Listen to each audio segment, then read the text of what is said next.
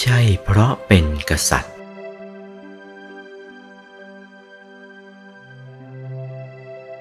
สมเด็จพระสัมมาสัมพุทธเจ้าของเราที่มีพระเกียรติคุณเฟื่องฟูจนเป็นที่เคารพสักการะของมวลเทวดา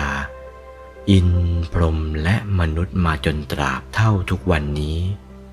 มิใช่เพราะเหตุที่พระองค์เป็นกษัตริย์แต่เป็นเพราะเหตุอื่นเหตุอื่นคืออะไรก็คือเหตุที่พระองค์สละราชสมบัติออกบรรพชาประกอบพระมหาวิริยะความเพียรอันแรงกล้าจนได้บรรลุพระโพธิญาณ ณ ควงไม้สีมหาโพธิ์เมื่อวันวิสาขปูรณมีเพ็ญเดือน6นั่นเองพระองค์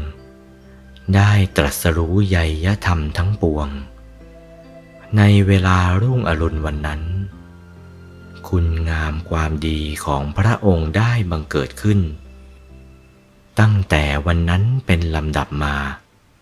จนตราบเข้าเสด็จดับขันธปรินิพพานโอวาทพระมงคลเทพมุนีหลวงปู่วัดปากน้ำภาษีเจริญจากพระธรรมเทศนาเรื่องพระพุทธคุณพระธรรมคุณ